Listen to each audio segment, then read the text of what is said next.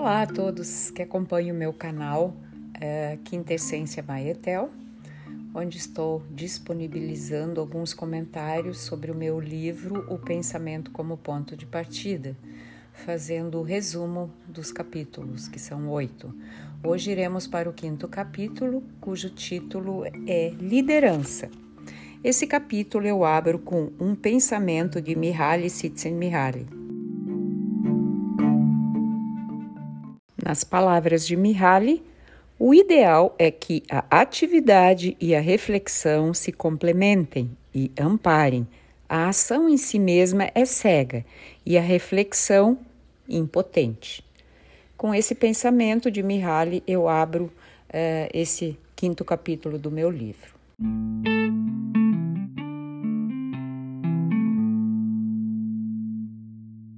Embora a liderança não se aplique só a trabalho, mas o foco dado aqui nesse capítulo se refere mais ao trabalho e à liderança dentro das atividades laborais. É, Para que ele tenha significado, um trabalho, ele, teria, ele tem que vir com um ideal sólido acoplado, porque aí ele vai se tornar além de alcançar o objetivo proposto nessa missão, algo que norteia a vida que a preenche, que faz com que a gente tenha e se sinta pleno. Que trabalhar por trabalhar apenas com objetivos materiais pode trazer uma gratificação no momento, mas no decorrer dos anos ficará uma sensação de vazio. Um trabalho, quando ele não é norteado por um princípio mais profundo, ele cedo perde o seu significado e vira uma tarefa mundana, sem graça maçante uma rotina mortal. Sem esse ideal, não há um desafio, e sem desafio não há motivação. E sem motivação não se faz nada que vale a pena ser feito. Einstein deixou três regras de trabalho. A primeira é encontrar simplicidade fora do tumulto. A segunda, encontrar harmonia na discórdia. E a terceira, encontrar a oportunidade que está no meio da dificuldade. Se a gente analisar essas três regras, elas são paradoxais. Aí temos que entender o que é paradoxo, né? Aí eu deixo isso para vocês, para quem ainda não entendeu, ir atrás e pesquisar. Liderança está associada à iniciativa. Lidera quem tem atitude, iniciativa, carisma, coragem de se expor, sem temer as consequências. Uma qualidade imprescindível da liderança é a confiança em si mesmo. Povos com grandes líderes são grandes povos. Povos com líderes medíocres são povos medíocres. Assim, sendo o líder faz a diferença. Não só isso, ele faz toda a diferença. E para ter essa confiança em si mesmo. Ela não vem por acaso. A palavra-chave aqui é autoconhecimento. Só se, conhecer, só se conhecendo a pessoa poderá ser segura e confiante e passar isso para os seus liderados, porque as pessoas só seguem líderes que as inspirem, que façam sentir-se seguras, que as motive com a certeza de que nunca as deixará no meio do caminho, não importa o que aconteça. Um líder é como um general que leva suas tropas para o fronte na confiança de que sairão dali vivos. Mesmo que isso nem sempre aconteça, mas mesmo morrendo sabem que não serão deixados para trás. O líder se compromete com os seus liderados. E isso envolve a ética, o respeito pelo outro. Para ser um bom líder é preciso, antes de tudo, ter um profundo amor a si mesmo respeitar a si, pois só assim poderá fazer o mesmo pelo outro. Onde há liderança, há notoriedade, porque um líder ele nunca passa desapercebido.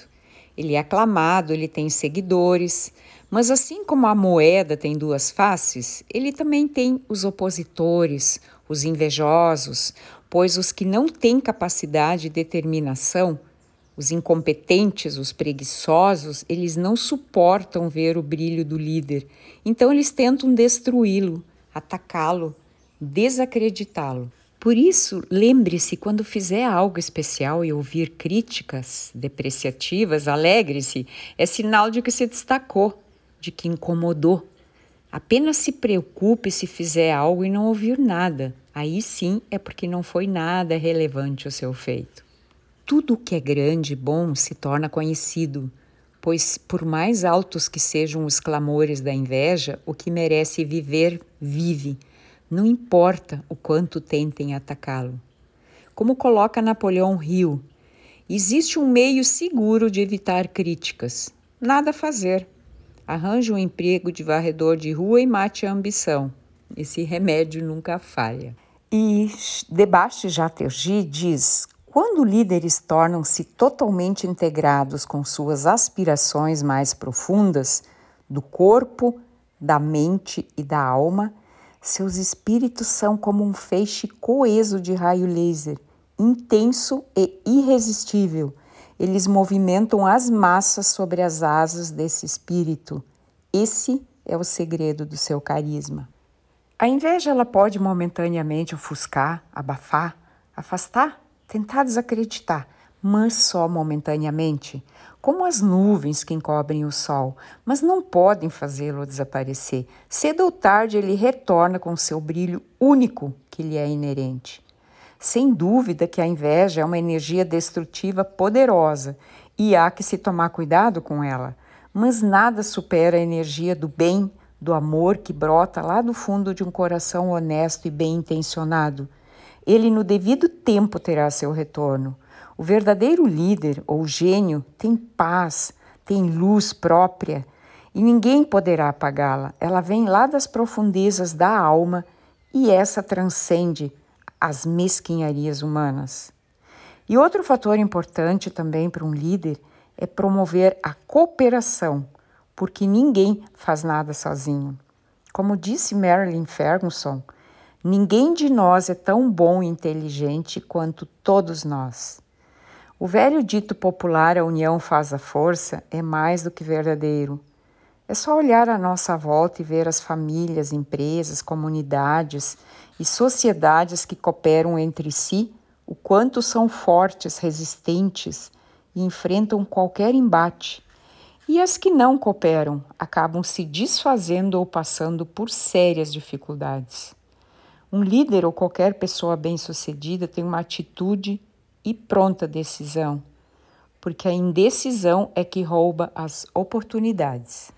Outro fator importantíssimo, não só na liderança, mas em qualquer área, é a comunicação. Quando existe clareza, objetividade e transparência, vai surgir a confiança e a credibilidade. Segundo a Cabala, quando a comunicação se interrompe, surge um vácuo, um vazio, e é nesse vácuo que se instalam as dúvidas. Quem gera essa dúvida são nossos próprios pensamentos, e a dúvida, ela sempre quebra o processo. Quando se perde a unidade, se perde a força. E a fragmentação, ela pode levar à destruição. Então é importantíssimo lembrar dessa questão da clareza da comunicação. Uh, mal entendidos são causas de grandes desgraças no nosso mundo, infelizmente. As pessoas falam, a outra tem dificuldade de escutar ou de entender o que está sendo dito e tira suas próprias conclusões. Então, um fator muito importante, tanto na liderança como na sua vida diária, é a clareza da comunicação e se certificar de que aquilo que você falou, que você comunicou, está sendo recebido embora seja uma questão bem complexa, porque vai depender do filtro que a outra pessoa também usa. Mas, enfim, é bom ficar alerta com essa questão, ok?